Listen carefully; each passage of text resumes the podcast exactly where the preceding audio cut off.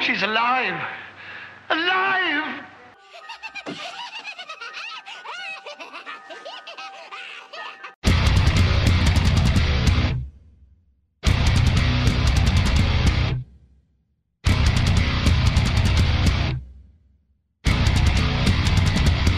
What's up, you guys?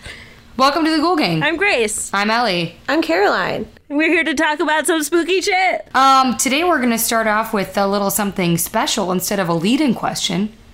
It's Grace's Ghost Gossip. Grace's Ghost Gossip. Grace's Ghost Gossip. She gossips about ghosts. We'll and work on ghouls. that. Yeah, I really, I really want to talk talk some shit about these spirits. Talk some real shit about these spirits. Get them Yeah. all riled up and angry. I mean, go the Zak Bagans way. You got to do it. Yeah. Oh God, it's I, that guy. I swear. Okay, um, so as you may have learned last week, I gave us an update that I had joined a paranormal investigation team called Prism Colorado, and I went on my first investigation, and it was pretty wild. It was to This is like every ghoul's dream. literally the I feel like You're you just living the like dream. You know, some some girls dream of their wedding days. I think most schools just dream of their first paranormal investigation, and you're living it. I immediately added it to my Instagram bio. Immediately. Paranormal investigator. Put me in your bio so I know it's real. I love it. that makes me so happy. uh, and I am committed. I'm committed. Uh, so it was at this old opera house in Longmont, Colorado, that was built in the 1800s and was originally the land was originally owned by Ulysses S. Grant. Oh. Okay. Yeah. Fun fact. Um, so right now it's like a functioning music venue. It's got a kitchen, it's got a bar, like it's got a restaurant. The theater itself kind of reminds me of the Riv if you're from Chicago. Oh, okay. Just in terms of like I layout. actually really it's like the Riv. The stage and then like open seating and then booths in the back. Everyone was getting together for the first time. I felt awkward because it was midnight and I'm I never stay up that late and I was like, I feel weird to begin with. How many cold brew coffees did you have to drink in order to stay up until? I had two Red Bulls, and I think that plays into something that I'm going to share about. Um, Grace was just tripping balls off of Red Bull the whole time. no, I like. I had two Red Bull acids and just like I don't know, something weird happened. Yeah, no, and so okay, so everyone um, brings their own gear. Like we have everyone from like a 50 year old man to like a 18 year old kid. Like. Mm-hmm. so It's a pretty cool range of people. Um, it's nice just to meet new. I love that it's so diverse. Yeah, totally. Yeah, it's a good like friend making. Like it's also like a fun like weirdo friend making. Oh my place, God, 'cause it's, totally. like- Totally. Because I told some people that I was doing this, and they were like, "Why? What's the Why would you do that? And I'm like, "We're not friends, okay? You're like- Why wouldn't I? Right? Like, do you know me at all? Yeah, it's also a good like new friend litmus test because if you tell them that you're in a ghost, like a, a new friend that you're in like a paranormal hunting group, and they're like you're weird, you can be like, yeah, you know what, this was fun. Goodbye. I don't need But this you. I isn't don't gonna need work. this in my life. I don't need these negatives. I don't, You don't need the that. negativity. No. I want the ghost goss. The ghost gas. Okay, so hot ghost everyone set up their equipment. I sent you guys a picture of my ghost hunting kit, which has mm-hmm. like crystals, candles, sage, Palo Santo, uh, a recorder. I I brought this mic, but I didn't use it. Um, next time I will.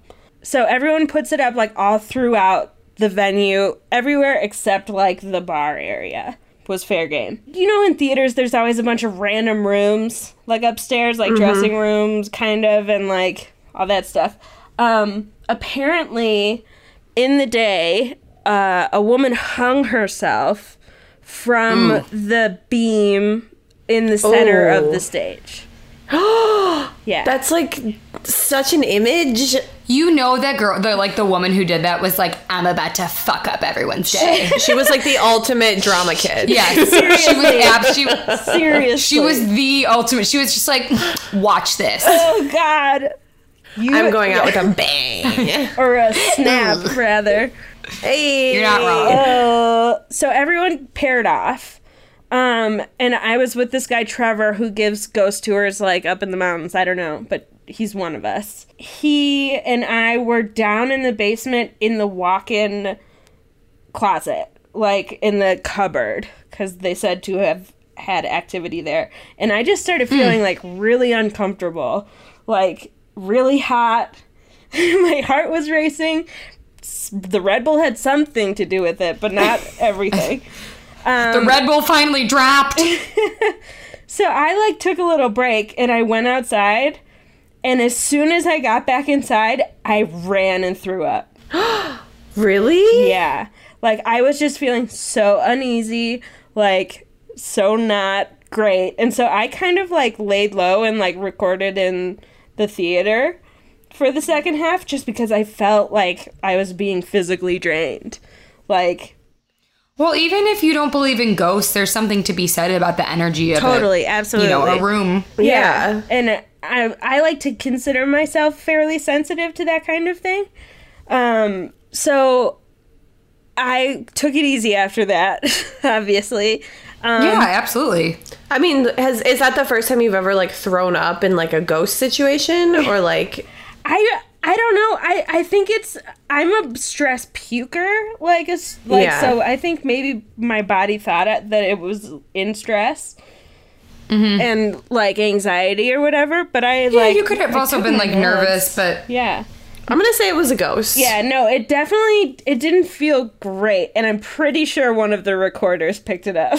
Someone's gonna be like, guys, guys, I can can you hear this? It's like a puke ghost. I'm sorry for whoever has to review that uh, audio. You're gonna get an earful of me just vomiting. Um, but might be. ultimately, at the end, I saged my car, like saged myself. Yeah. I like just didn't want any, you know, bad juju. I had crystals in my bra, you know, like the protection crystals. How many? Three. Not enough, Okay. obviously. Yeah. Three for your three boobs. Three for my three boobs, like Caroline. For all three boobs. For all three nips. We're all tri boobs. that you can see if you give us more reviews. Anyway, did you talk to like any of the other people you were with on like things that they Yeah, yeah. So a bunch of people had a bunch of different experiences. It was nuts. These people were acting like it was nothing. We kept walking past this one cabinet or this one closet mm-hmm. that the lights kept turning on and off. And the guy I was with was like, "Oh yeah, that'll happen." And I'm like, "What? What?" And we like checked. It wasn't a motion sensor light. It was a light switch, and it kept going on and off. And like we checked to see if it was like we touched it to see if like the light bulb was loose or stuff. Like that. That's what a lot of it is. Is like just trying to figure out like is this real or is this just like a faulty? they yeah Wire or like switch Yeah, or bulb. right. Everyone's just so chill. They're like, I've been ghost hunting since '57. You're like, what the fuck? I know. I felt like such an amateur, and then I had, and then I'm the kid that pukes. Like You know what? Everyone has like their the kid that first pukes ghost in the classroom. I feel like that makes yeah. you more metal, to be honest. Like if you don't puke on your first ghost hunt, you know, what are you even doing? What's the point of going? Yeah, everyone has their Are their you even first time. doing it right? Yeah. Well, some this kid got scratched like three big scratches like down the middle of his back. Like you couldn't, you wouldn't have been able to reach. It's like the spot in your back that you can't reach. What? And he said he felt like someone touch his back. He lifted up his shirt, and his partner was like, "Holy shit!" What the fuck? And so Where Are you he sure at? it was a guy? pictures. Because maybe it was the fucking girl that Caroline treated like shit at Norwegian camp. Oh my god, it's she's possible. Maybe it was her that scratched it. Maybe she haunts with there. her with her long nails. Did he Seems smell like, anything Seems weird? like a weird way to get revenge on me. Very uh like six degrees. Yes. Yeah. You're like, this'll show her. I'm gonna scratch one of Grace Ghost Hunter friends. Hey, maybe she listens back to the at Caroline. podcast. Maybe she does. And again, I would like to apologize to you, whoever you are. Well, she's dead now, so she can't listen to this. She, I mean, she if she's the ghost doing the If she's the ghost doing the she- scratching, You or said she could that so, astral project. Wait, you said that so confidently. I almost said, "Wait, she's dead." Well, yeah, she's dead. She died. I, oh, I forgot to leave. I left that part out where she just Oh, she died, died in the that bathroom. Where she Bloody Mary killed her. Bloody Mary We're murdered like, her. oh. yeah, if if you guys have no idea what we're talking about, it's from last episode. Anyway, um, another team like stuff kept falling in the room that they were in. Oh, was there more? Oh, Um, another part of like the. like because we all split off into twos. There were like eight of us. Um, and someone took the stage, someone took the theater, someone took the restaurant, like someone took downstairs, Yeah. that kind of thing. Do you have to have like permits for Um, stuff like this? No, we just asked the the dude, and the Okay. dude who like runs the place is super chill. He's like covered in tattoos, Yeah. and he was like, Whatever. "Yeah." He's like, "Shit happens all the time. Like I can't even tell you how many times I've had things happen here." Yeah. So he just like lets people come in because he's like, "Yeah, I know it's haunted." Yeah. Like, And he probably, it's like, I mean, if you own a place that's haunted, you probably want to know as much about it as possible and like get, yeah. gather some and it gives it like mm-hmm. cred as a haunted location, which like brings totally. our our types. yeah. Yeah, Brings, brings the weirdos out. So yeah, all, all in all, it was pretty cool. Now we're in the review process where you have to go over like hours of audio footage from each recorder and everything. But like the whole team does it. Okay. So Did you catch um, any EVPs? I I don't know yet. I haven't been trained in it yet. I have to. I'm training with um like the director tomorrow about going over audio footage. That's audio. so exciting. I keep wanting to say footage. It's okay. Audio Recordings. Recordings. Recordings. Well, EVPs, do you have to be trained in like how to like decipher them, or just I just think like it's do just them? the program. The program that we use is Okay. I think that's all. Because you And probably have to like, you don't want to listen back to like literally every moment of it. You probably have to like look at the like At the- audio files and see Yeah, if something yeah. spikes or something. spikes for Yeah. sure. And a lot of it will just be like someone walked by, hmm. like Yeah. like That's- someone from the and, and you had to like name yourself every time you entered a room so people didn't think it was a ghost when Yeah. they reviewed the, Oh, the yeah. stuff. Because you have to be like, okay, Grace entering, or Grace just knocked over that thing. Like, yeah. I live for a fucking EVP wormhole on YouTube. Yes. Oh, me too. It freaks me the. There's nothing that scares me more than like creepy ass. because they sound like demons no matter what. It's so it's just oh, there's such there's some really good ones too where you're like that's a ghost. Did you hear that? There's that one where it's like this like mom's kid died and he was 12 years old and then 2 years later she got a voicemail on her answering machine and it was the kid being like, "Hey mom, I'll be home in a couple minutes. No! Love you, bye." And I was like, ah! I mean, it Are was you like kidding me? And everyone was like, "It's probably just another kid who accidentally called the wrong number." But mom was like, "No, I know my son's voice. There's like that, kind of him." stuff is so creepy, especially like with technology and stuff now. There's like so many stories of people who like get phone calls from people like right after they die. Yeah. Or texts. Or, Or text, text. like but like like within hours after they died. So it's like, oh Or like calls wild. from numbers that like don't exist. Like call like you look at your phone and it's like not a real number calling you and you're like, this is weird. Like it doesn't say anything and then you answer it and it's like nothing, but like Mm-hmm. somebody that you know has just died. I'm probably not going to get this story like right, but my ex had a friend who was killed on his motorcycle when she was in college. And it was so sad because he was actually killed by one of his professors in the college parking lot. Oh my god. It was, yeah, it's, I don't. In the parking lot? Yeah, it was ah. like just a really horrible freak accident. And I he's wearing a helmet, like it just was like so sad. But I don't remember if it was like the day after or like the week after he passed away. And I'm probably not getting the story completely accurate because it was a long time ago when she told me. But something along the lines of she had a dream she fell asleep and her girlfriend at the time was sleeping next to her and she actually couldn't i think she couldn't find her cell phone she had lost it and she had a dream that this kid was sitting in her computer chair and talking to her and they were just having a conversation and she was just talking to him like what happened are you okay and he was like i'm okay like this that and the other and she was just having this full-blown conversation with him and then she said right before she woke up she said and by the way your cell phone is there and pointed to it Oh my god. and then she woke up and found her cell phone What the fuck? Those dreams Yeah. are crazy. Like, yeah.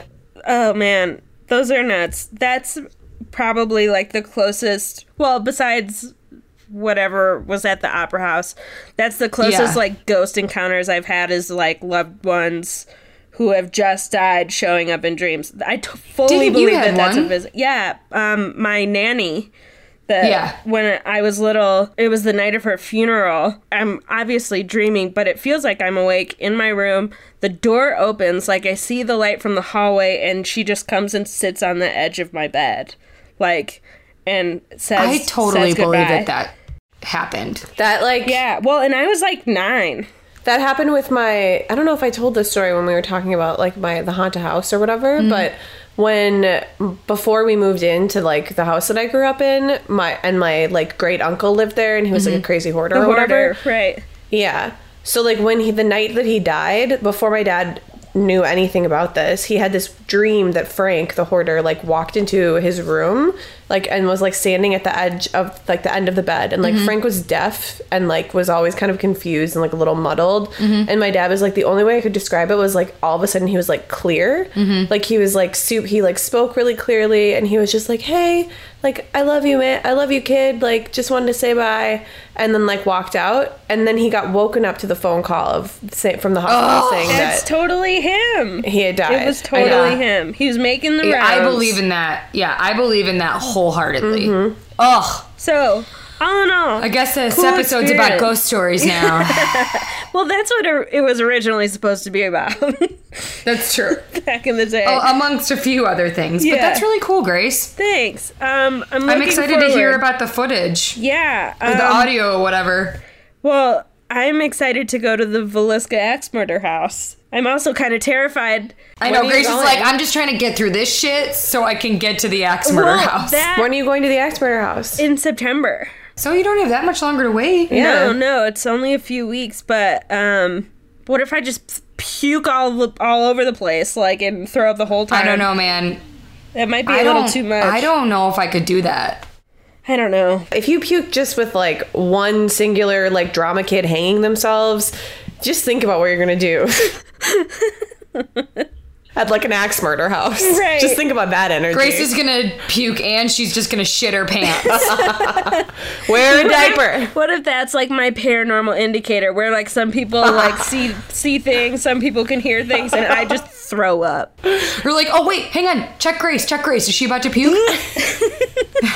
We're like, uh, guys, I think there's more than one ghost in here. I just pooped my pants. Uh, You're the new. there are two turds. so No. the consistency okay, no, makes no. me think that it's Wait, it is. It's called a GVP, a Grace vomit pants. or a GPP. Grace vomit pooped. There you go. God damn it. Okay, that's my corner. Grace that's that's all the gray school gossip you're gonna get today. The GVP. Okay, I like it. yeah, that was that was pretty exciting. GVP. I'm pretty. I'm extremely jealous. I mean, I guess like we could start our own ghost hunting thing here if we really wanted to. Fucking Caroline and do just a bootlegged version of Ghost. Oh god. It's just like me. it's me and you just drunk being like, who the fuck is in here? We just knock on like this house looks haunted. hey, hey man, can we can we come in your basement and record some ghosts or something? You ever you ever hear footsteps walking around? And there's like, I'm there? calling the fucking police. Get out of my lawn. How did you get in my house? All right, what the fuck are we talking about today, Caroline? We are talking about ghosts on land, ghosts at sea, and ghosts in the air, ghosts on the go. ghosts a go go. Ghosts a go go. Ghosts on the go. Ghosts on the go. These ghosts are going on go. so, if you didn't get that, we're talking about ghosts in automobiles, boats, and airplanes in modes of transportation. because ghosts have places to go. Um, no, we. This is because I wanted to do ghost ships, and they were like, "I'm gonna do a ghost plane." Well, I feel like a plane is a ship just in the air. it's true. It's very true. Plus, there's a lot of like fucked up shit that happens on planes. Yeah. So Well, yeah, and I mean, you can only find so many ghost ships. right, right, right, right. And to, I mean, let's. I'm, I'm not gonna. I'm gonna call you out on that, Grace, because in my research, there's quite a fucking few. Ghost ships are creepy as fuck. Well, haunted ghost ships. Haunted ghost ships are hard to find. Ghost ships aren't inherently haunted, but there's some that have been haunted, if Yeah. that makes sense. Okay. All right, we'll start. Um, I'm going to be doing a ghost ship because there's nothing fucking cooler than a ghost ship. And Ghost Ship is a really shitty, amazing movie that everybody should With see. With the best opening scene. It's it is the best opening scene. Like it is the best, and Fergie's in it, so like fuck it. Is Fergie in the opening scene? No, No. she. I think she No. comes back What a as waste. like one of What a the waste of talent. What a fucking No, waste. What a waste of Fergie's well, because talent. everyone in the first scene dies, so you want to keep Fergie It's- around. Okay. Yeah, it's Fair. it's a really good yeah. So I'm there's there's a lot of uh, haunted ghost ships. If you don't know what a ghost ship is, it's um, also known as a phantom ship, which I really like. Ooh, that. I like that better. right? Isn't that fun?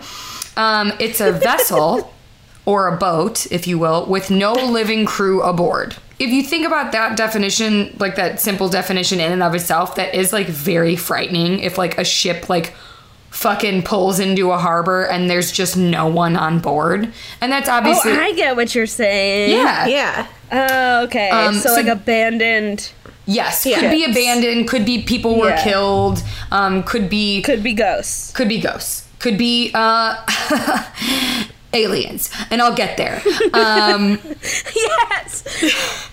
but uh there's been like really famous ghost ships but basically like there's lots of reasons for them but it's always that's how they got their name a ghost ship no you know it's like no one's left so there's like really famous ones like the flying dutchman which are used a lot in like it's even been in like spongebob squarepants And wasn't it in um, Pirates, of, the, Caribbean? Yeah, it's been in like it's just been in so many so much pop culture. Um the ghost ship that I'm gonna do, I don't actually know how to pronounce.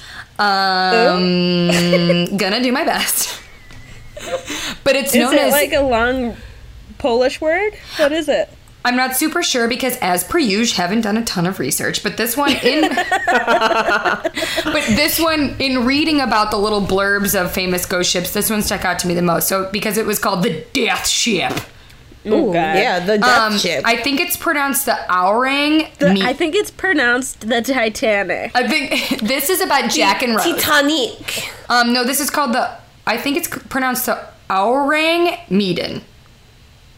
Okay. It's O U R A N G M E D A N, and it's two words. Just call it the Ohm. So the Ourang Medan mystery.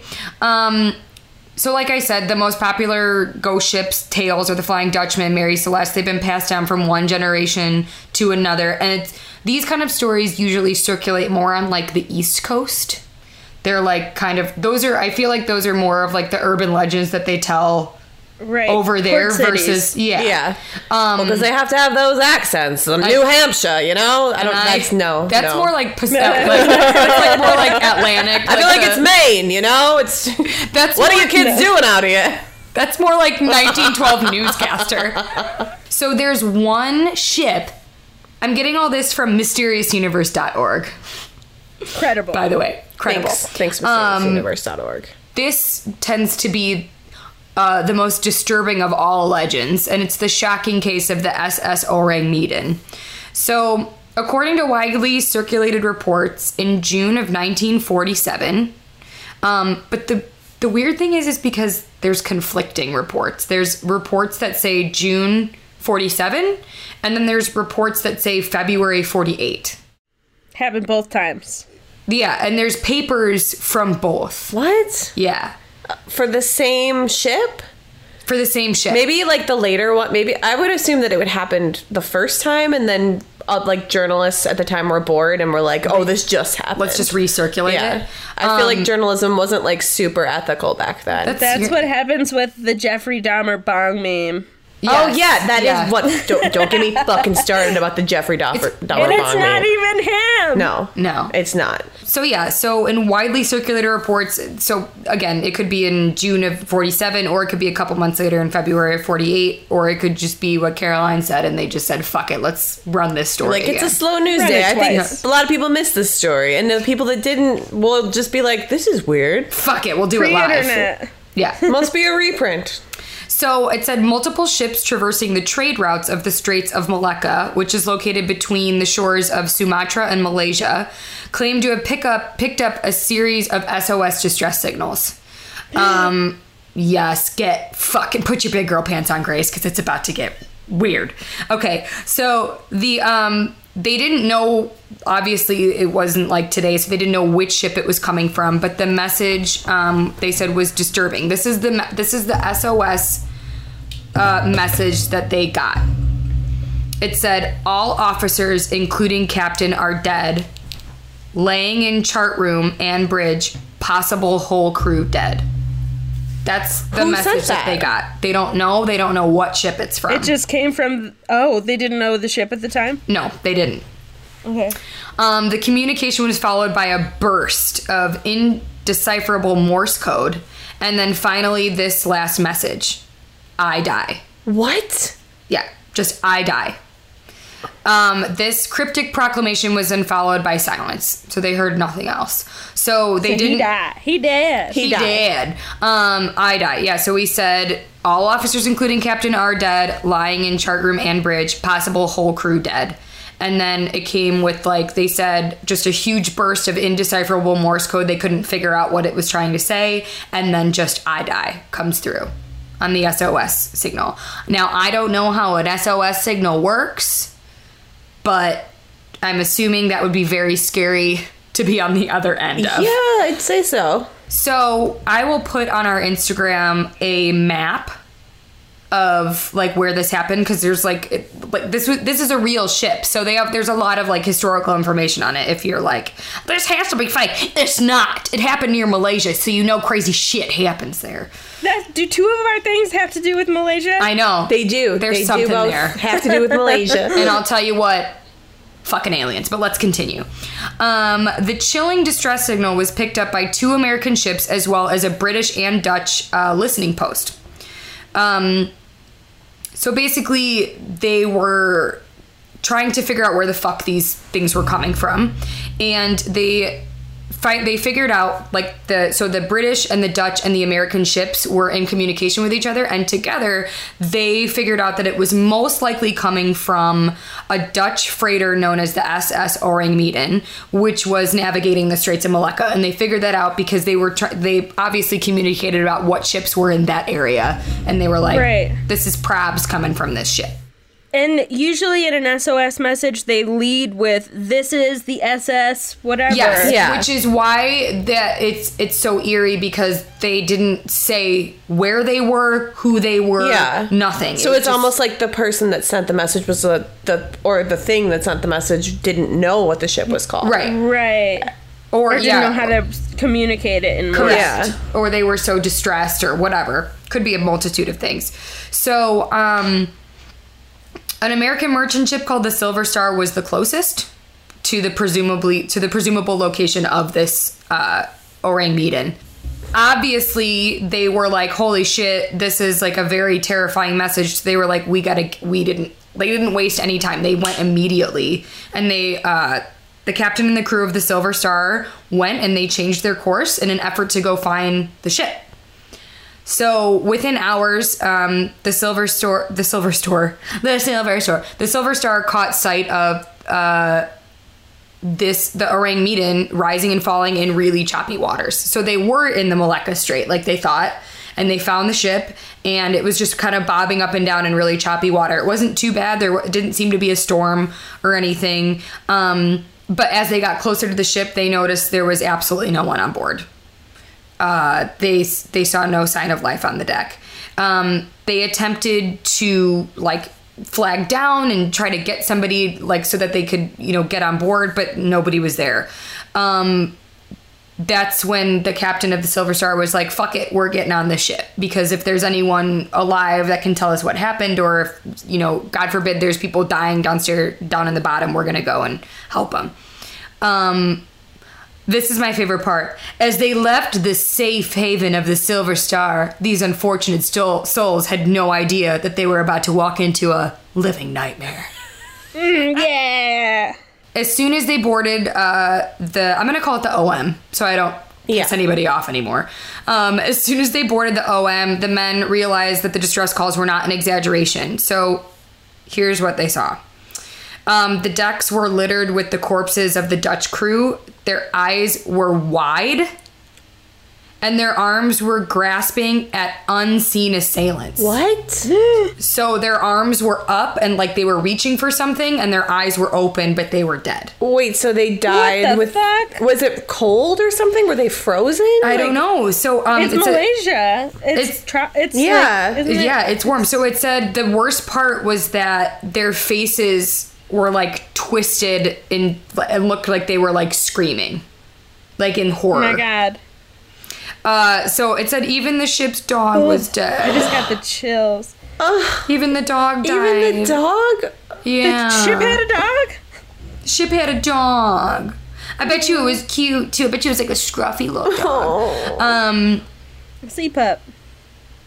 So it said the boarding party. So the the the crew from the Silver Star found the captain of the OM's remains on the bridge. The officers, like all of the officers' bodies, were strewn about the wheelhouse and the chart room.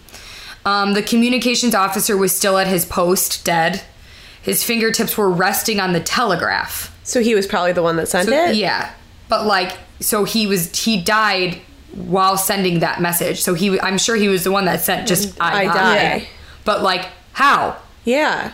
and like how do you die like sending a telegraph like they weren't like they weren't the, the thing is they weren't covered in blood Yeah, they weren't they like just stabbed, dead. they weren't shot. no They were just all dead. yeah so um Like gas leak situation or like Ooh, maybe. uh it said yeah it said according to report, every single corpse bore the same terrified wide-eyed expression No. that's the scariest fucking part. No. Yeah, I know. Um, so below deck, the search party found uh, tons of corpses in the boiler room. So, but as almost as disturbing as the grim find was the fact that the American crew members claimed to have felt an extreme chill, even though the outside temperature was a scorching 110 degrees Fahrenheit at the time. What the fuck? Very frightening. Very frightening. You know, if you can't afford air conditioning, get you a ghost. That's right. That's true. That's right. That's true. Um, so they couldn't find any overt evidence of industry or industry. They couldn't find any overt evidence of any injury on the bodies or foul play. Um, they they were just decaying corpses, and obviously, like they had just died, but there was no blood. There was no damage on the ship or the outside. It hadn't hit anything. It was bobbing in the water um, the crew, uh, there was just nothing on them to give them any indication what the fuck had happened. And if it's a freighter, that's a big fucking boat. yes, it's a very, very large ship. Um, so uh, the captain of the Silver Star decided that um, the best thing to do, I, I would assume, so that he can get these people back and give them proper burials and you know figure out what the fuck happened. Uh, they were going to tether themselves to the OM and tow it back to their port. Um, but as soon as the crew attached the tow line to the Dutch ship, the OM, they noticed ominous billows of smoke What? pouring up from the lower decks, in specific, the number four hold. Boat people, you might know what the fuck that means. I'm just assuming there's smoke coming from the bottom of the ship. Seems logical to me. Yeah. Um, the boarding party scarcely had a chance to cut the tow line and make it back to the Silver Star before the fucking OM exploded. No! So they didn't get to oh my- autopsy them? They noticed all this smoke coming after they tied it, so they ran, cut the tow, fucking got their ship a, like a little bit away, and it said it exploded with such tremendous force that it lifted herself from the water mm. and then started to sink. Holy shit. So maybe Yeah. it was filled So- up with gas or something like that. Maybe. Yeah. I mean, it could be like the But reason. what would they be reaching for? Maybe they They were were- all hallucinating the same or a Yeah. similar thing. Or they're just like, Maybe. oh, the gas vent is up here. Oh no! Yeah, that's right. Um, so the they're all like, uh, "Someone get me a lighter. I want to smoke a cigarette." maybe. Um, so the Silver Star crew just watched the fucking OM sink. There's nothing that they could do. Damn. Um, but like, had they been attached to it, they would have been dragged down. Yeah. Totally. Oh my god. So, um, this is I just like It says the watery grave that claimed the OM. I just like watery grave. Watery grave is like an image. Yeah, it, it is an image um, that claimed the Ourang Medan effectively removed the freighter from the face of the earth and forced it directly into the realm of myths and legends. Oh shit. Um, this, of course, has made it one of the most enduring and intriguing maritime mysteries of the modern age, leaving us to ask the most basic question what the fuck happened? For real. The thing that freaked people out the most was the, the everyone who saw them like said the look on their faces was abs like was just nightmare inducing. Yeah, that's the most terrifying part of the whole thing. Um, so this is uh, one of the crewmen s- stated this, and I quote: "Their frozen faces were horrifying. They were upturned to the sun, staring as if in fear. The mouths were gaping open, and the eyes were just staring." Jeez. Here's the cool part: there doesn't seem to be any official records that this ship ever existed. From no Dutch records or No, the What? Dutch freighter. Okay, so it says the first problem with trying to ascertain what happened is the fact that there doesn't seem to be any official records that it ever existed in the first place. We know the Silver Star was real, although by 1947 it had been reacquired by the Grace Line Shipping Company, who dubbed the vessel the Santa Juana. There's no paper trail leading to the Ourang Medan. So, um, but they know like they they got the SOS signals. There were multiple uh, ships from different places, from different countries that got this signal. These the they know that the Silver Star went to see the ship, according to them. Mm-hmm. But there's no record that this ship ever truly existed. Yikes.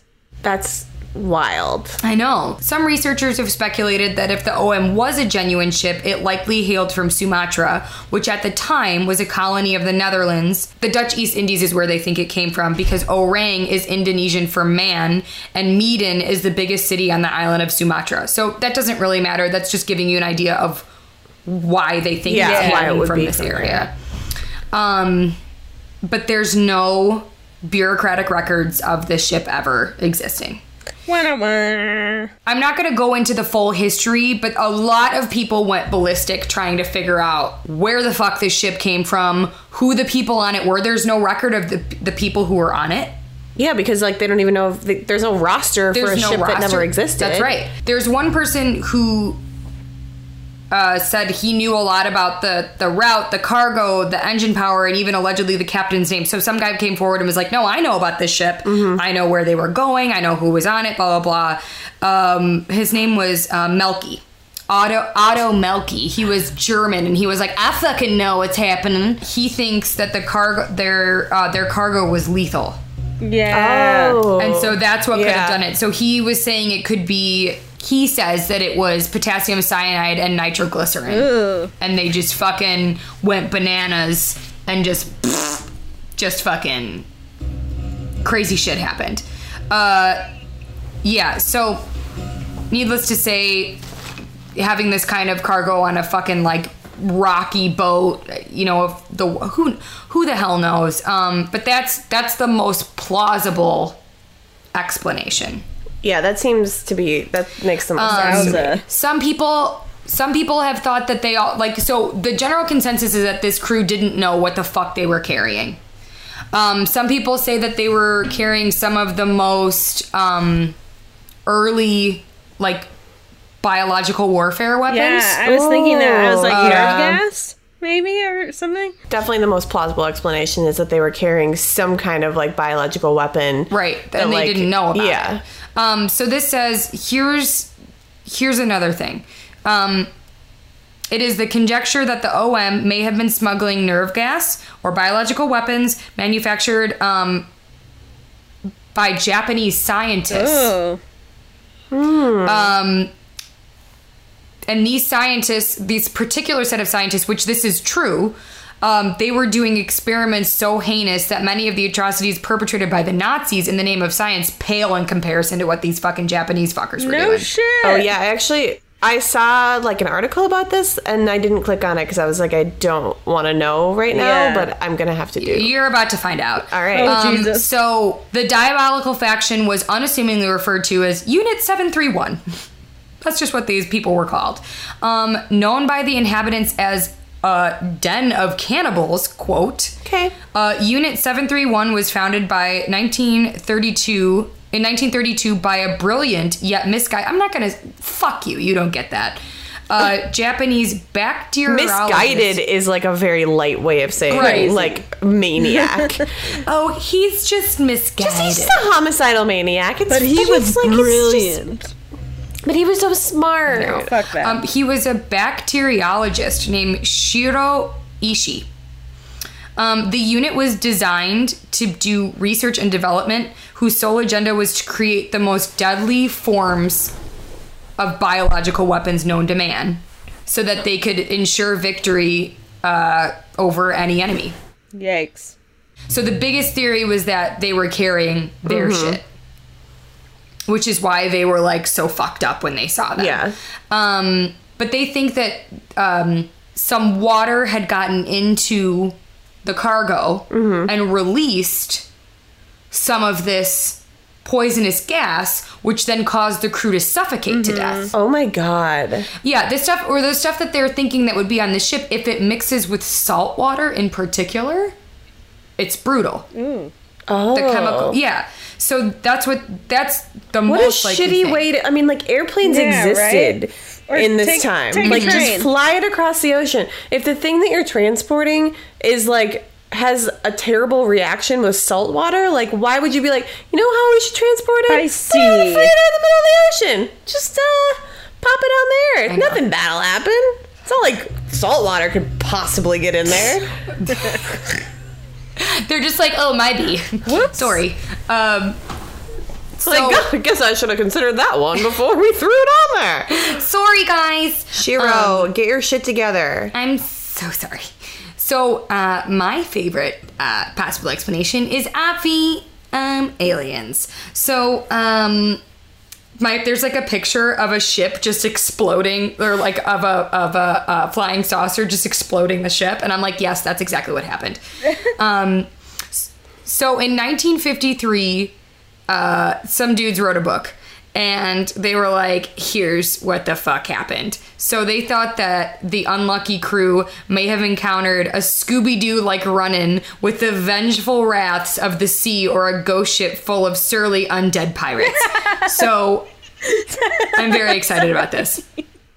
Surly undead pirates.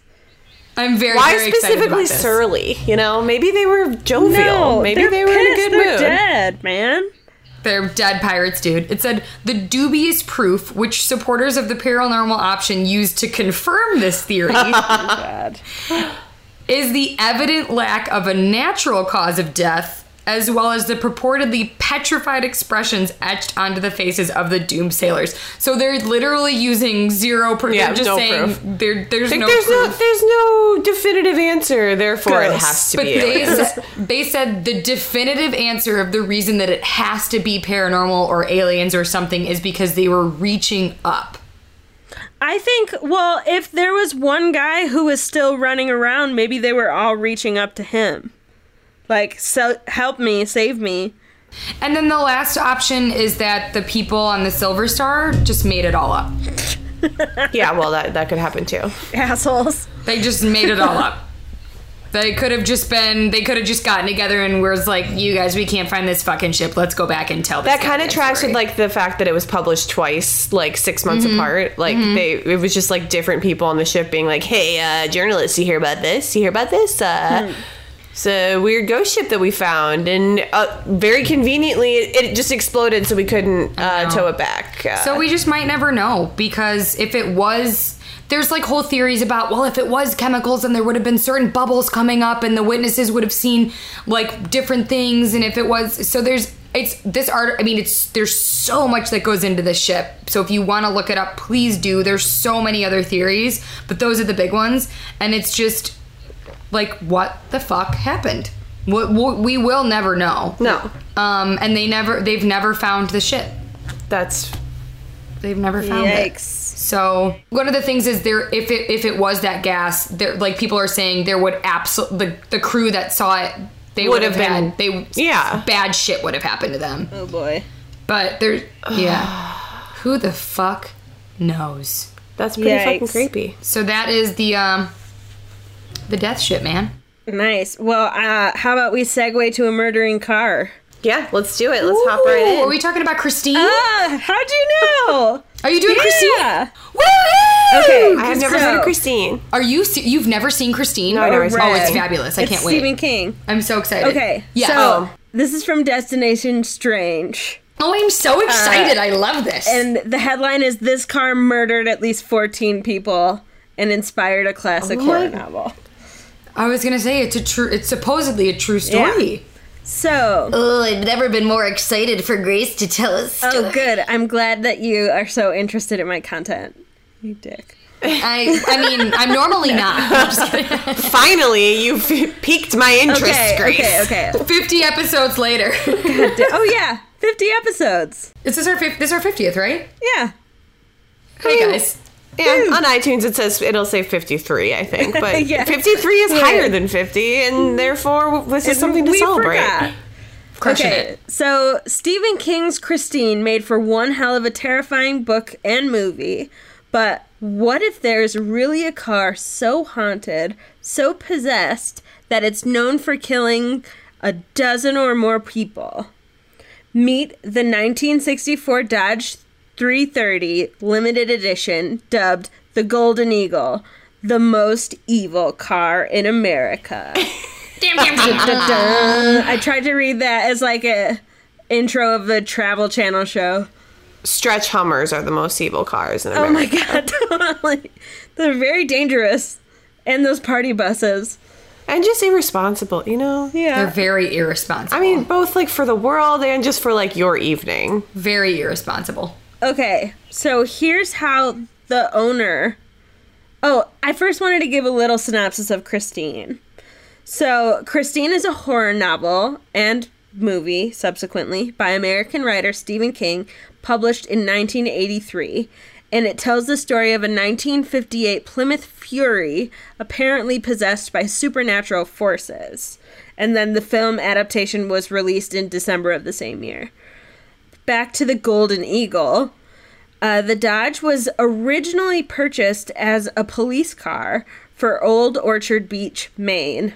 Hence, Stephen King. Everything Stephen King writes is set in Maine. Um, but was sold to an elderly local man after the car began generating a creepy reputation.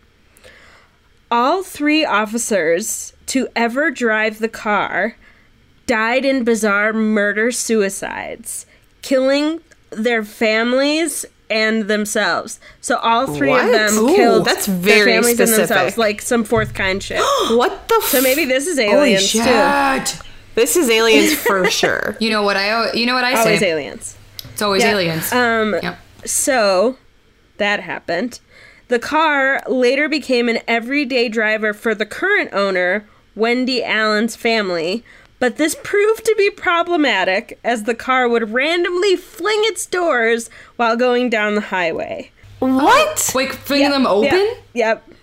Okay. Cool, cool, cool, cool, cool. cool. Calm down, Christine. Oddly enough, well, this is the Golden Eagle. Never Yeah. turned on. my my be sorry, uh, Golden Eagle. My be. Um, so oddly enough, the Golden Eagle never turned like violent on the Allens, which were the owners at the time. Uh, but Wendy Allen reports the car has killed 14 people, but it seems the number may actually be higher. In the 1980s and 90s, members of different local churches vandalized the car, and apparently each of the lead. Up churches. yeah, well, this is during the Satanic Panic, and they think the car's possessed. Oh, Hang on, I- oh, oh. Quick, quick Yeah. cue. Um, it's killed 14 people while she owned it. Yeah, I'm Before get- she owned it. No, before. Okay. here, Got it. yeah, she owns it now. Um, so members of churches vandalized the car, um, and apparently each of the vandalizers died in horrific car crashes. Oh, this is some curse shit. This is some Yeah. exorcist Yeah. curse shit.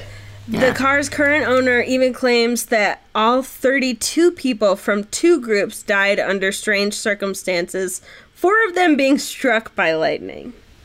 That That, They they pissed someone off. yeah. so all of the strange story, and obviously this is some urban legend shit. Um, none of this is fact check. So no, why? Why would you? It's not. th- I'm I'm Grace. It's not. This podcast is about fucking facts. So, all of the strange stories related to this car, the deaths involving the children, are by far the creepiest. Oh no. Two children, one in the 1960s and one in the 1980s, were hit by cars and flung across the street to land either under the bumper or on the hood of the Golden Eagle. so they weren't even hit by the car. No, they were flung to the car. Both So it's- died it's- before so- So it's like suck, it's like a vacuum for dead children. It's like or like just dead people. Yeah, right. Death. I in was gonna say it's like a magnet, but that would mean that the kids had to be made of metal. Oh my god. mean, uh, so, magnets. How do they aliens. work? Well, they're probably the alien implants. It's the magnet. The car is sucking it. Right, It's right, right, right, all right. connected. And I. So this has turned into an alien episode. And that's what I Um, always wanted to be. All right. So the last story is the most chilling. In 2008, a kid was dared to merely touch the golden eagle. Wait, so it still exists? Why are Yeah. people keeping Well, no, this no, no, car no. alive? Wait, you guys, listen. Listen. a kid was dared to touch it. I can't. We're very invested. And a couple weeks later, he murdered his whole family, even the dog.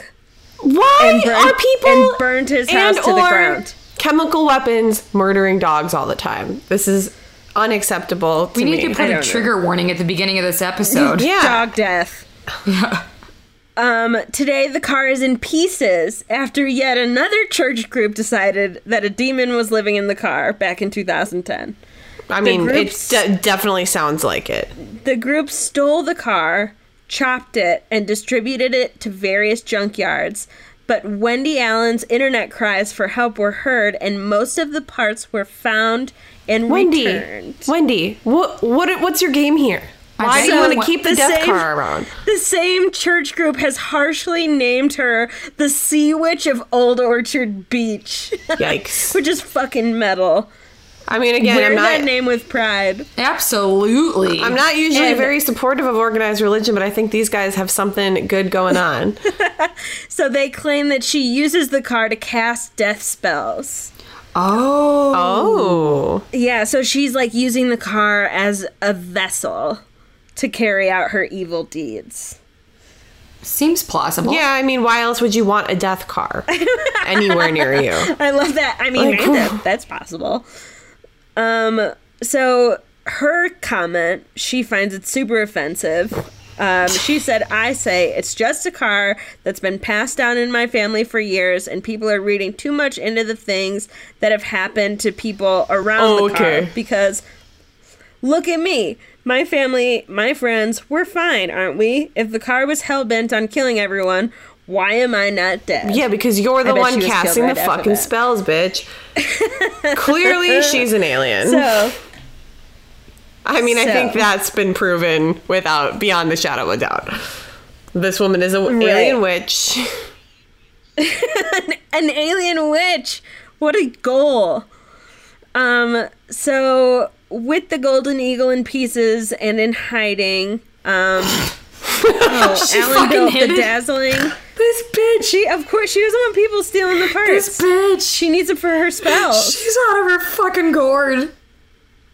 Yeah. So, um, yeah, that's the inspiration for Christine from back in Hang the on. day. Can you imagine what this Oh, Ellie can't breathe. I can't see you. Move Can in. you imagine? Oh, what did I do? Oh, I unplugged your fucking. Can you just imagine this woman just fucking hoarding these pieces of this fucking car like a goddamn. What a lunatic. Why? Why is that so funny? Because I'm picturing her like a garage, and I'm picturing her just being like, I also just don't understand why this car means so much to her if it's killed so many. Like what? Like, just because it's been pa- cars that get passed down in your family aren't like special unless they're like she's she's one of us. She's one of us. It, or she fucking knows that it's doing some crazy shit, and she's just like, I want to keep this in case Diane down the block fucking lets her dog piss on my lawn again. yeah, then I'm gonna put a piece of the car in her car and just see what happens. So I mean, Yeah. with the car in pieces, you could actually do a lot more crazy shit with it. Like you could kind of curse like bunches of people at once by just like dropping mm. pieces of the car into like their backpacks or underneath their desks or I think she probably needs the car to be whole to like cast spells inside of it. I mean, one That's would why hope. it's not doing anything anymore because it's in pieces. what a strange woman. uh, that sounds that's fucking wild. Why? What a crazy car! What a crazy car. What a weird woman. what a crazy. So that's the story of the Golden Eagle, the most evil car in America. Um. Well, I'm gonna take us right back to Malaysia, right where we belong. right back to Malaysia. Um, those uh, eagle-eyed listen or eagle-eared listeners, if you will, uh, will remember that last year Grace and I had an episode about conspiracies while you were somewhere unsure. Um, Unsure where Ellie was. She was gone. and one of the, the what I talked about was kind of all the conspiracies that were going on around the Malaysian Airlines flight 370.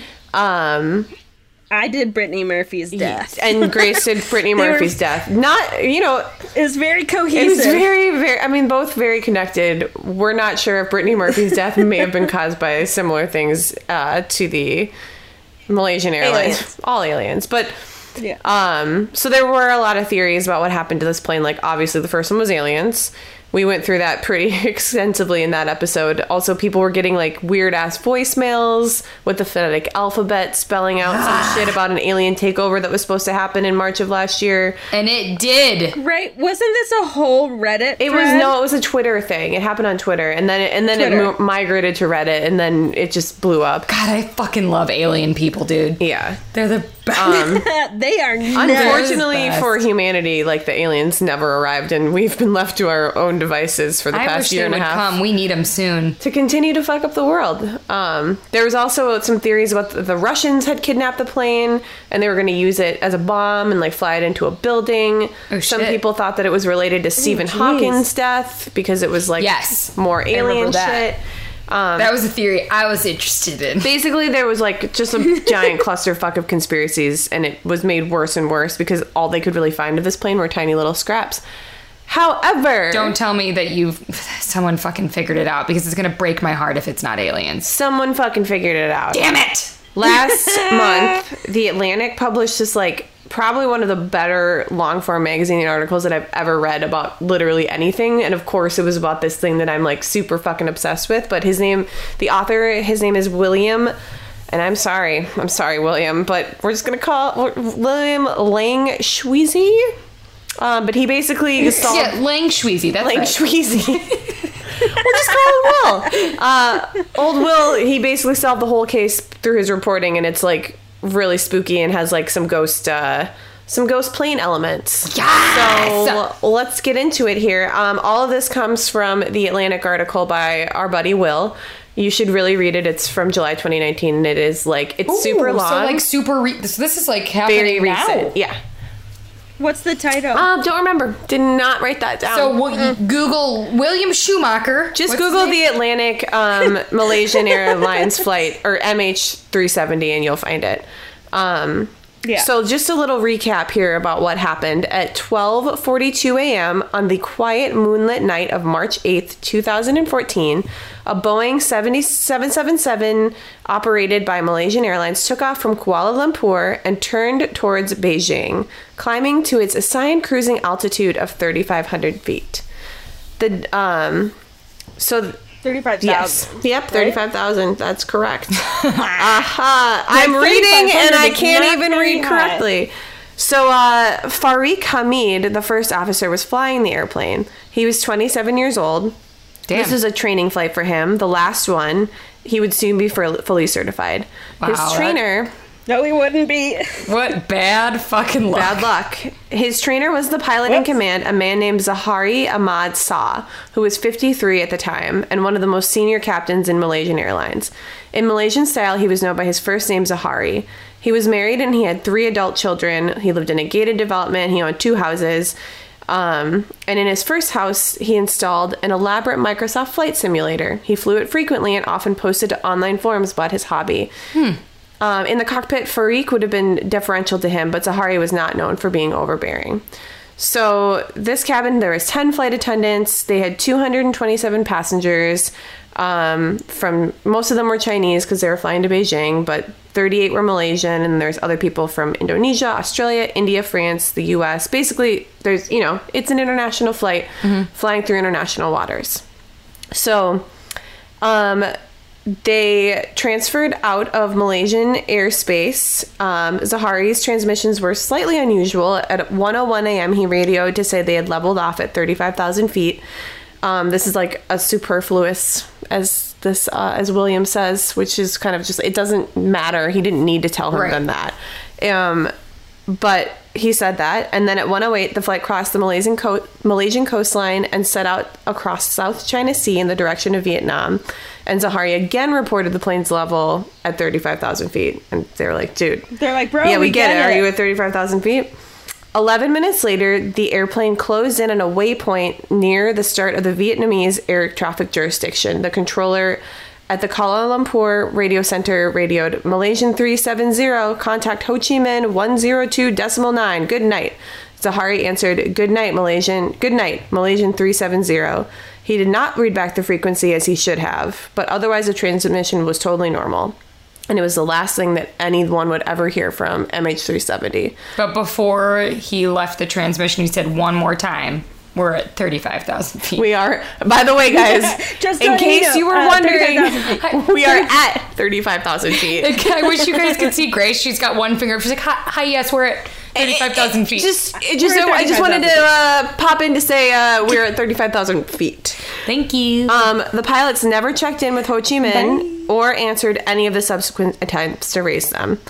So four hours went by before an emergency response officially began. Uh, that was this around the same time that the plane should have been arriving in Beijing. So you know everyone is supposed to be there, but no one really raised an alarm for four hours. Um, Within a matter of days, primary radar records salvaged from the air traffic control computers and partially corrobor- uh, partially corroborated by secret Malaysian Air Force data revealed that as soon as MH370 disappeared from the radar screen, it turned sharply to the southwest, flew back across the Malay Peninsula, and banked around the island of Penang.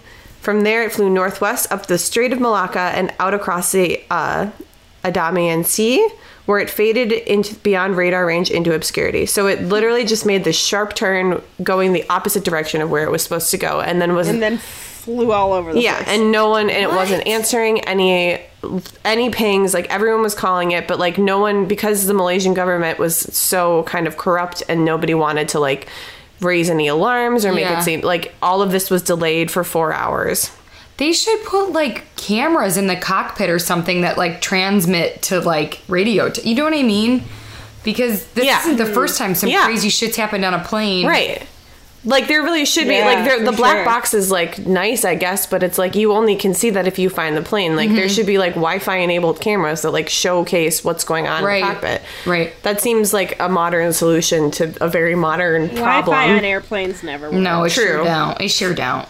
Um, so less than a week after the disappearance, the Wall Street Journal published the first report about the satellite transmissions that indicated that the airplane had stayed aloft for hours after it went silent. So Oh. it was flying the whole time, like for probably six or seven hours Mm-hmm. after it lost radio contact. So, oh, Malaysian officials at, at first denied this and then finally admitted that it was true. why So- would they deny that? Because they were in on it. because the Malaysian regime is said to be one of the most corrupt in the region. It was proving itself to be furtive, fearful, and unreliable in its investigation of the flight. Cool. Um, because the Malaysians withheld what they knew, the initial sea searches were actually concentrated in the wrong place because they didn't realize they didn't even report that it had turned. Like people were searching their flight path where they were supposed The to be wrong going to. Beijing. Yeah. So those fuckers let people search the wrong place? What bastards? Well, they didn't want to admit that like something Yeah. had something gone had happened wrong because it with would their look bad. perfect fucking plane. Shut Exactly. up. Um. It's like Chernobyl, Yeah, dude. which I watched this Oh week. God, I can I can't I can't do it. This sounds all like the There's a show dog episode. Manifest. Um. Manifest. So here we go. Here's what the this reporter has put together that makes sense. Hang on, you guys. I don't really. I didn't keep up with this very much. Did they ever find the plane? No, they didn't find the full plane, but Yeah. they've they've found lots and lots of little pieces of it. So And it exploded. Yeah. Well, it, But no no bodies. bodies, but uh, you wouldn't. But you wouldn't because it was in the middle of the ocean. They found pieces of it Oh, like okay. hundreds of miles away, like on coastlines, like uh, all across like Probably so- Africa probably and washed yeah. up. So like, and there's this one. This article is really interesting. I didn't get into this because Mm-hmm. like it doesn't really matter for the story. But there's this dude in the article that's profiled that like it's just like a volunteer, an American volunteer who just took it upon himself to like go along the coastlines of Africa and like look for plane material and pay for it. Mm-hmm. And like he's been finding all this stuff and like bringing it back to the families and kind of like proving what's like where the plane must have crashed. Let me guess. He started a podcast on This American Life. and it's called the Ghoul Gang. and it's called the Plane Gang. Um, Oh no. so William writes, in truth, a lot can now be known about the certainty with certainty about the fate of MH370. First, the disappearance was an intentional act. It is inconceivable that the known flight path, accompanied by radio and electronic silence, was caused by any combination of a system failure and human error. So, like the way that he, the, the way that the plane suddenly turned, that that mm-hmm. wouldn't just like randomly happen. it. Or someone did. Second, Right, right, right. Despite theories to the contrary, control of the plane was not seized remotely from within Oh. the electronic equipment bay, a space underneath the forward galley. Because some people thought it was maybe a terrorist that had like gone under there and like took control of it and like pushed it oh. into another place. Control was seized from within the cockpit. Oh, so that's what you were saying. Yeah, so it didn't get Yeah. seized from like somebody. The person who did this was in the cockpit. It Yeah. happened in the 20 minute period from 1:01 a.m. when the airplane leveled at 35,000 feet 35,000 feet. to 1:21 a.m. when it disappeared from the secondary radar. So, by the time the airplane dropped from view of the radar, it is likely, given the implausibility of two pilots acting together, mm-hmm. that one of them was incapacitated or dead or had been locked out of the cockpit. Primary radar records, both military and civilian, later indicated that whoever was flying the MH370 must have switched off the autopilot because the turn the airplane made to the southwest was so tight that it had to have been flown by hand. Hmm. Circumstances also suggest that whoever was at the controls deliberately depressurized the airplane. And here is where we get into ghost territory. No. So, an intentional depressurization would have been an obvious way, and probably the only way, to subdue a potentially unruly cabin in an airplane that was going to remain in flight for hours to come. Hmm. Oh my god. In the cabin. Doesn't that kill them? Yes. In the cabin, the effect would have gone unnoticed, but for the sudden appearance of the drop down oxygen masks and perhaps the cabin crew's use of the few portable units of similar design.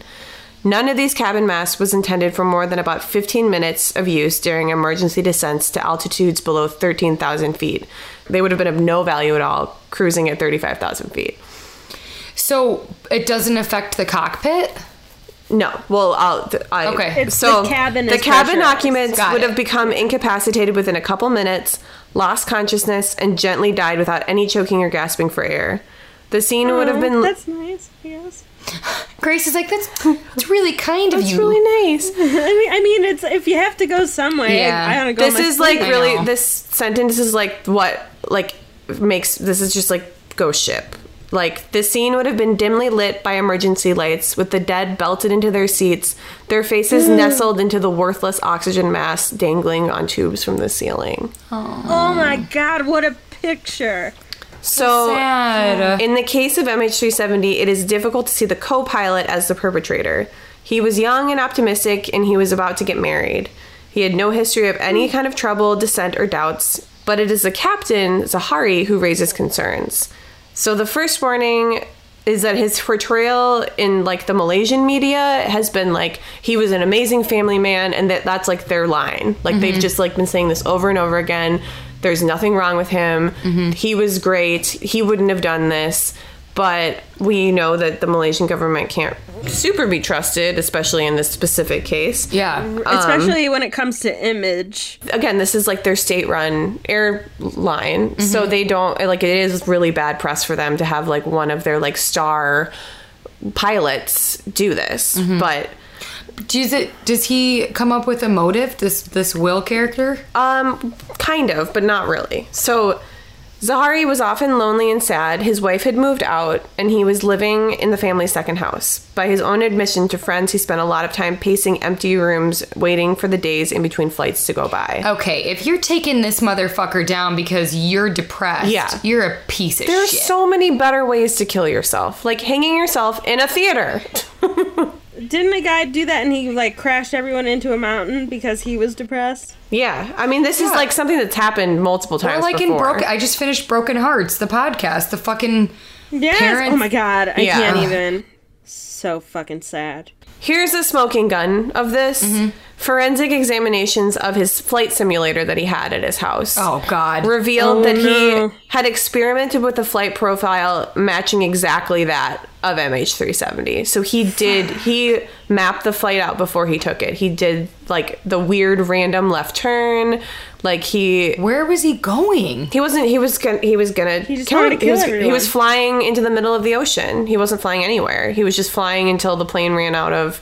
Um, so yeah, it's, it was a flight north around Indonesia, followed by a long run to the south, ending in fuel exhaustion over the Indian Ocean. He did that. There was like in the flight simulator. Yeah. Which is like mm, okay, well you you did That this. that's what happened. Has anyone read uh, Survivor by Chuck Palahniuk or whatever his name is? That's that's kind of the plot. It's like he was in a cult and he hijacked a plane and like just waited for it to run out of gas and crash into the ocean. What the fuck? Yeah, it's a fucked up book, but Um, it's pretty good. Yeah. Chuck Palahniuk is yeah. He's definitely like one of those like Gonzo bro authors, but that I like really liked when I was like 18. But I do Oh, totally. like he's a good author. He's a good writer. Um, published published author, not me. Not me not this guy. I don't have a book. Oh my, talk shit. um, so one of his friends said that the purpose of the simulator might have been to leave a breadcrumb trail to say goodbye. So Will asked this guy also, who he was talking to one of his friends, and just was who was like, I, I came to the conclusion recently that it had to be him. Like it doesn't, nothing else makes any sense. No, what the, like there's like there's no there's no fucking question there. He. Yeah. did it on his stupid fucking flight Yeah. simulator. And so he asked a friend about um, how Zaharie would have dealt with his like the first officer, and he- the friend replied, "Well, that's easy. He was the examinator. All he had to say was, you need to go check something in the cabin,' and the guy would have been gone." Right. So they think he was like, "Hey, go check something in the cabin." He locked him out. He took control of it. He depressurized the cabin, killed everyone. Yeah. And um, And then drove around. And Just went on a fucking joyride. it is easy like- to imagine Zaharie towards the end, strapped into an ultra comfortable seat in the cockpit, inhabiting his cocoon in the glow of familiar instruments, knowing that there would be no return from what he had done, and feeling no need to hurry. He would have long since repressurized the airplane and warmed it to the right degree. There would be the hum of the living machine. There was a gentle whoosh of the air rushing by. Again, all of the people in the fucking cabin are dead, Are dead. at this point. So he's flying a fucking ghost plane, just waiting for it to run out. Around 7 a.m., the sun rose uh, over the eastern horizon to the airplane's left. A few minutes later, it lit the ocean far below. Once the airplane dived, it like just took a dip, which probably means that he was still Yeah. awake to Yeah. do that. Uh, in other words, someone was at the controls at the end, actively helping to crash the airplane. Either way, somewhere along the seventh arc, after the engines failed from lack of fuel, the airplane entered a vicious spiral dive with descent rates that ultimately may have exceeded 15,000 feet a minute. We know from the descent Oh rate, as well as That's from insane. the uh, shattered debris, that the airplane disintegrated into confetti when it hit the water. Whoa. And that's what happened to uh, MH370. See, that's just as fucked up as like finding any like weird conspiracy theory. It's That's, like like, somewhat more fucked scary. up. It's just like Yeah. it's like because it's like you're so depressed that you have to kill like 300 people. Well, it's that thing of like, and I am not talking about this and getting political, but it's like that thing of like where people have to fucking kill a bunch of people before they just end up killing themselves. Right. Like Right. just kill yourself. Why? Why? Like, why Yeah, did he have not to do that? Yeah. We don't know, and we'll never know. No, there's no like, and that's There's the no problem. answer. like, although it's like pretty clear that this is what happened, like, there's no why, which is very frustrating. Mm-hmm. It's like with a story like this, you want to have some kind of like, well, he was trying to make a political statement, or he was trying to like, you know, you want to have something to be to point to, but like when there's Right. nothing, it's like honestly sadder and just scarier. sad. He was just depressed. Like, fuck that. Everyone's fucking depressed. Fuck you, man. Most people aren't going around crashing planes into the ocean and depressurizing cabins. That's one hell of a way to go out. Yeah. Well, so just goes to show that mental illness is not the cause of mass casualty. No, it sure isn't. You know what is? Being a dickhead. Yeah, being a psychopath. Being a psychopath asshole. And having easy access to planes, you know, Or guns. Or guns. or guns, Or vans off a cliff, apparently. yeah. God damn. Before this gets too sad, how about we move into what, What we've we've- been watching? And by the way, tonight uh, at 9.50, I'm going to see the very irritatingly rated PG-13 Scary Stories to Tell in the Dark. Oh, damn it. See, that's what sucks about living out here. They don't do the night before opening. I know, I know, I And know. I'm They like, don't? God damn it. That's No. un- oh, that's upsetting. They only it only starts tomorrow. Whereas Yeah. on, at our theater on Western, they always had a Yeah. pre-screening.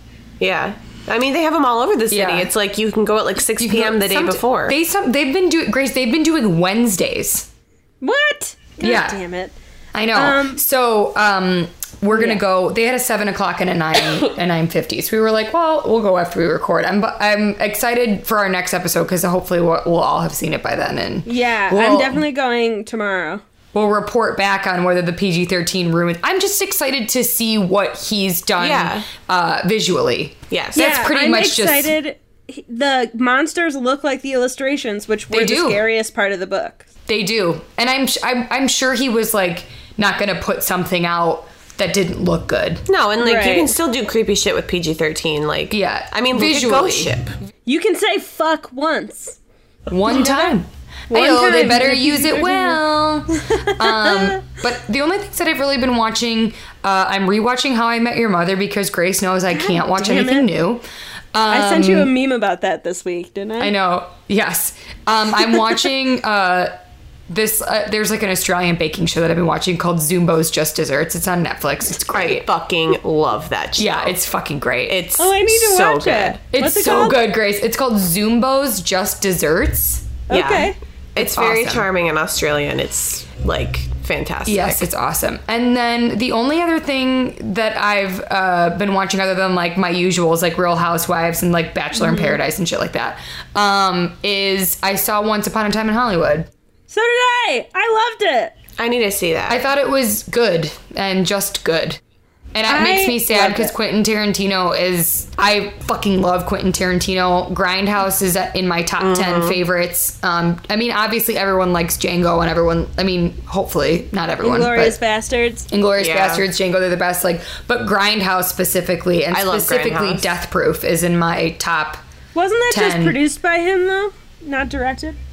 I thought he was Death Proof, and then the the other and He Robert directed Rodriguez Death Proof. was Okay. um what Yeah, was the I other don't. one? I'm not sure about Planet Terror. I think Planet um, of Terror is Robert Rodriguez, But and he- yeah, but he he directed Death Proof, and that's like that's my top ten. It's you so can tell because there's good. a lot of like foot fetish shit in it. Sure. And so there was also Sure in. Once Upon a Time in Hollywood. I'll tell you what.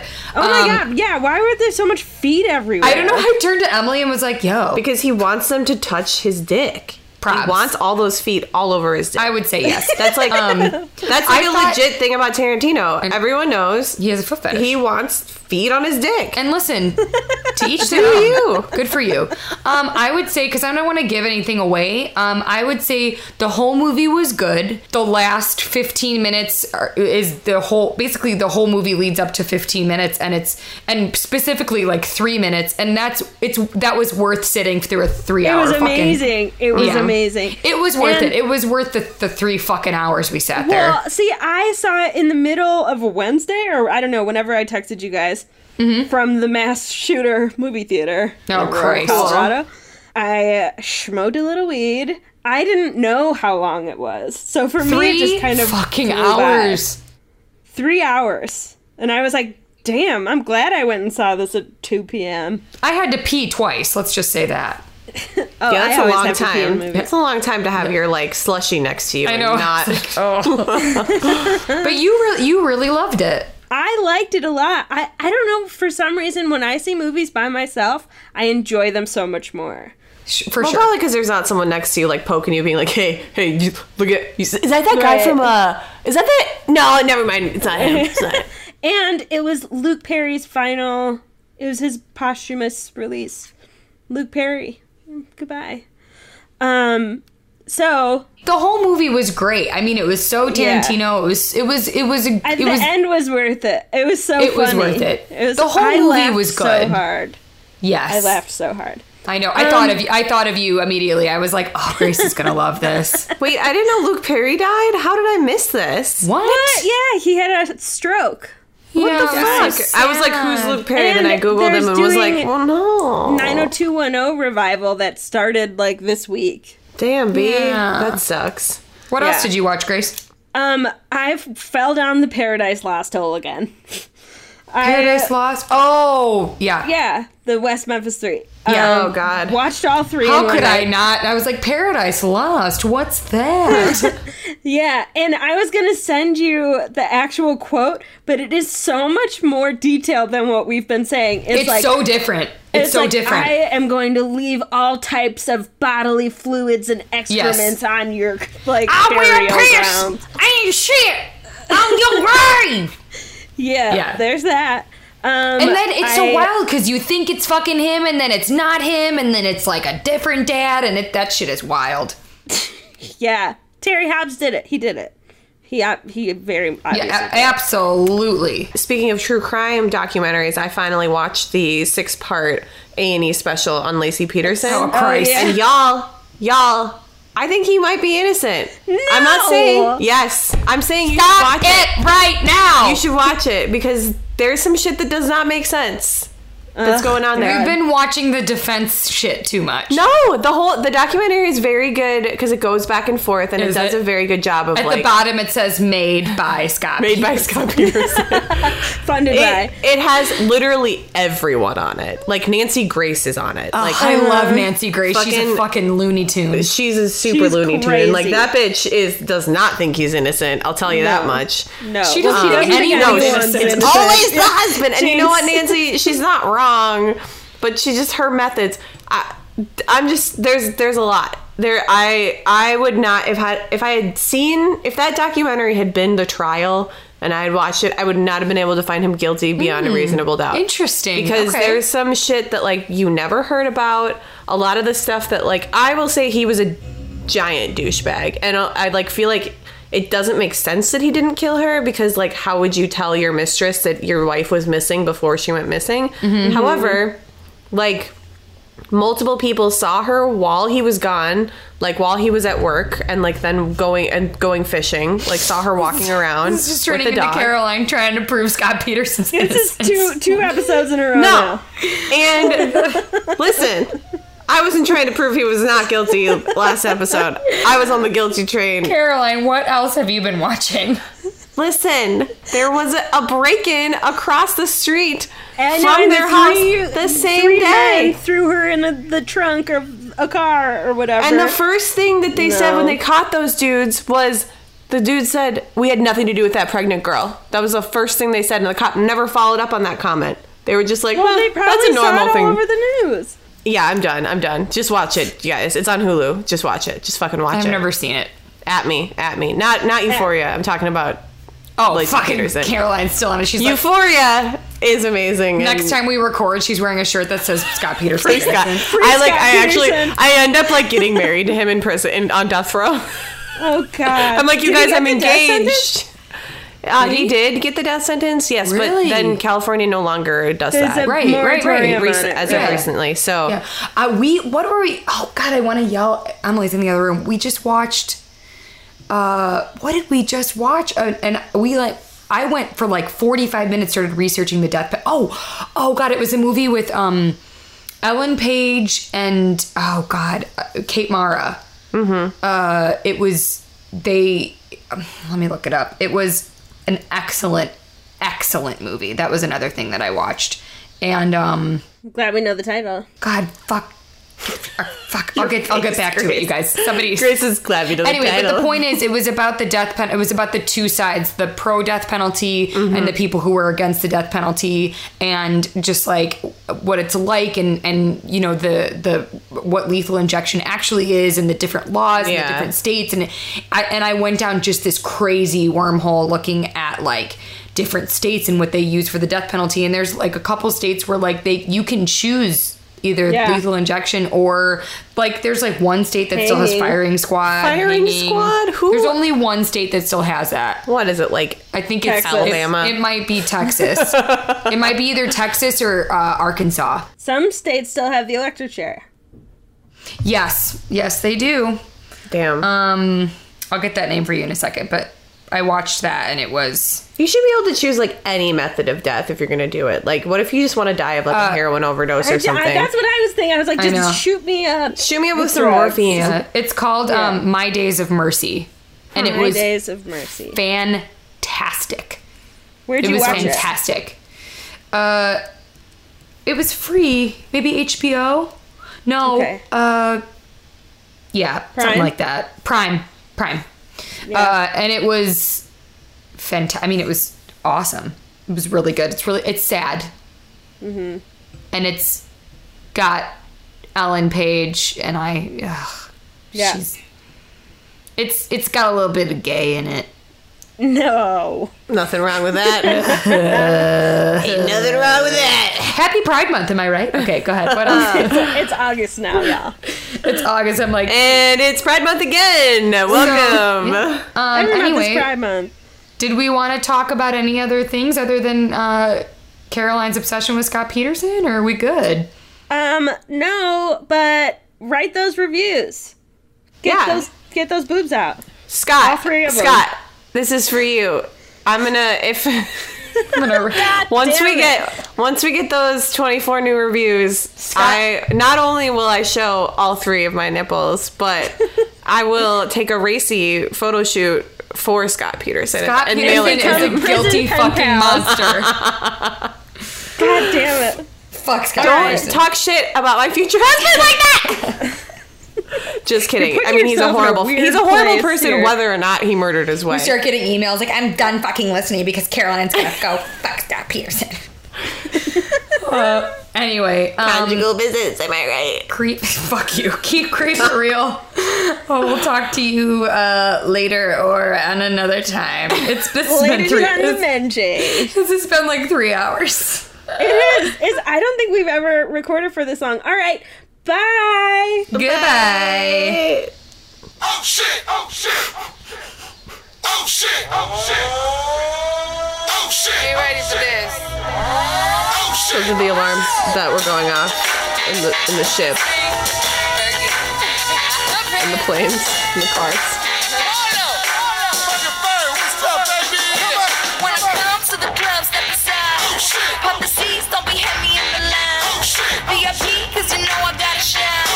Fergie Ferg, give me love you long time. Oh my God.